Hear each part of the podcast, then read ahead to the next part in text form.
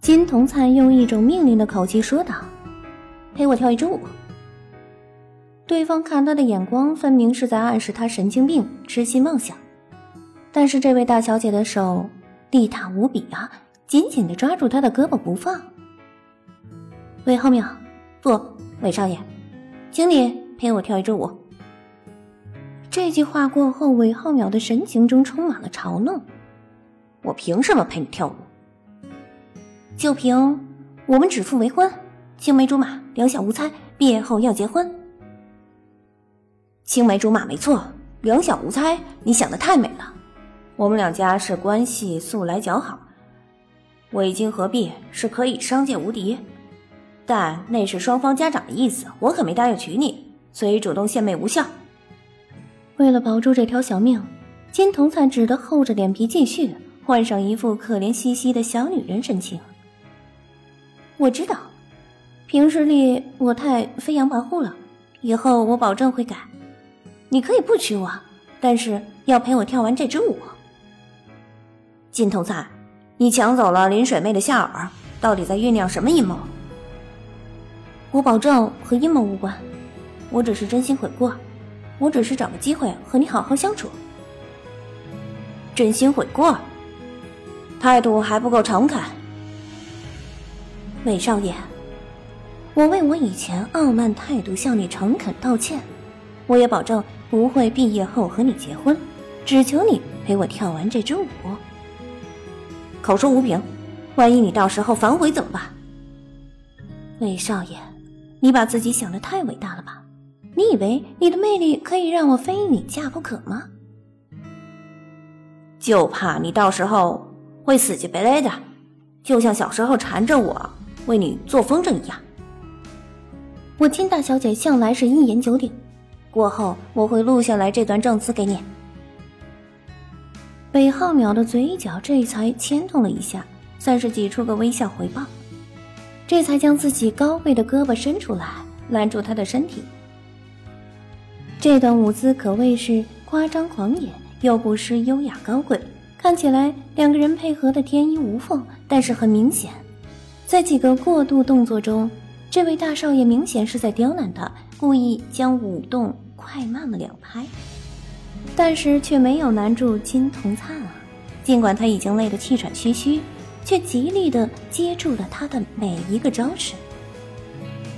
在音乐画上句号的时候，他们以一种高难度的姿势结束这场舞蹈。他的身姿被他霸道的按在距离地面半半高的地方。只要他的胳膊稍有不如意，他就会被甩在地上。他不甘示弱地勾住他的脖子，他要完成任务第二项。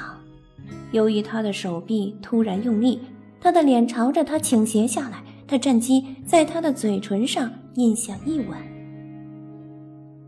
这个意外的动作令在场的所有人都惊呆住了，全场鸦雀无声。而后，在夏如清的带动下。雷鸣般的掌声响了起来，但是并没有人们想象中的那么缠倦。这两张嘴唇虽然接触在一起，但是两双眼睛却死死地盯住了对方。总算是任务第一项已经完成了。金童灿刚想把他推开，就已经遭到韦浩淼的嫌弃。这个讨厌的家伙手一松，他整个人都倒在了地上。这次真是丢人丢到家了，金童灿想优雅的都优雅不起来了，这个姿势可想而知一定很难看。偏偏台下不计其数的小红点都捕捉下了这一幕了，尤其是林水妹，脸上冷笑如刀。夏如清快速上前将她扶下台，金大小姐，你没事吧？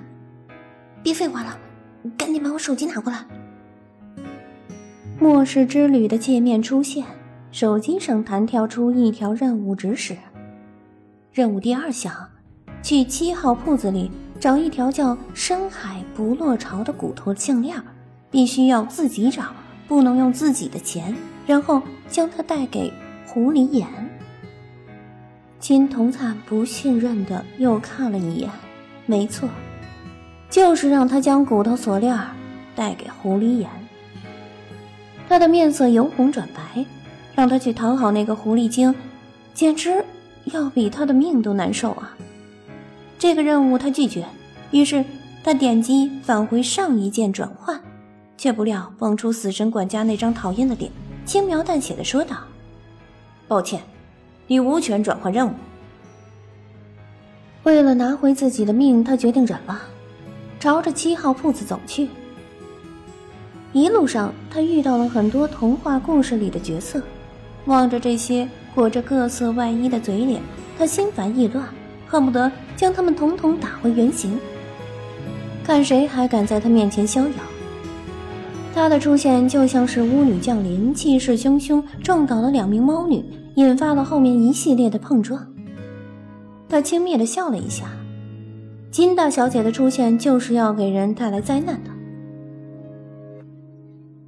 七号铺子经营的是大都市的古物，其风格另类夸张，多以饰品为主，有木质的、贝壳制的，也有虎翅的。随着走来走去的人不断的发出轻轻碰撞的声音，细碎梦幻。金童灿拨弄着一排排的首饰，谁知道深海不落潮长什么样子啊？小姐，我认得你，你就是刚刚跳舞的那个夏儿，你的舞姿很棒哦。这位穿着汉服的女孩就是七号铺子的店员，看样子也是个学妹。她观察金童灿已经很久了，想上前帮忙，却又被他身上的高冷气质弹了回来。果然是光芒太强了，走到哪里都有人认得。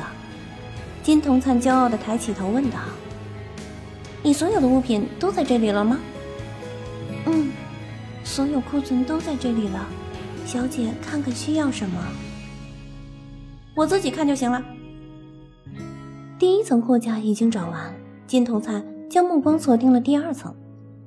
这个高度约有超市存放库存的货架般高。他不满地扬起脖子寻找，忽然间，有亮光一闪而过，他仿佛看到了海底名贵的黑珍珠。这枚骨质锁链形象像鱼，鱼眼上镶着两颗黑珍珠。他扬起慧眼识宝的眼睛，一定就是它了。深海不落潮，太高了，他只有踮起脚尖，伸长了脖子去靠着。却不料一双大手抢先将深海不落潮摘下，他气愤的大叫：“喂，你怎么抢别人东西啊？这是我先看上的东西。既然你没有付款，又怎么能说是你的东西？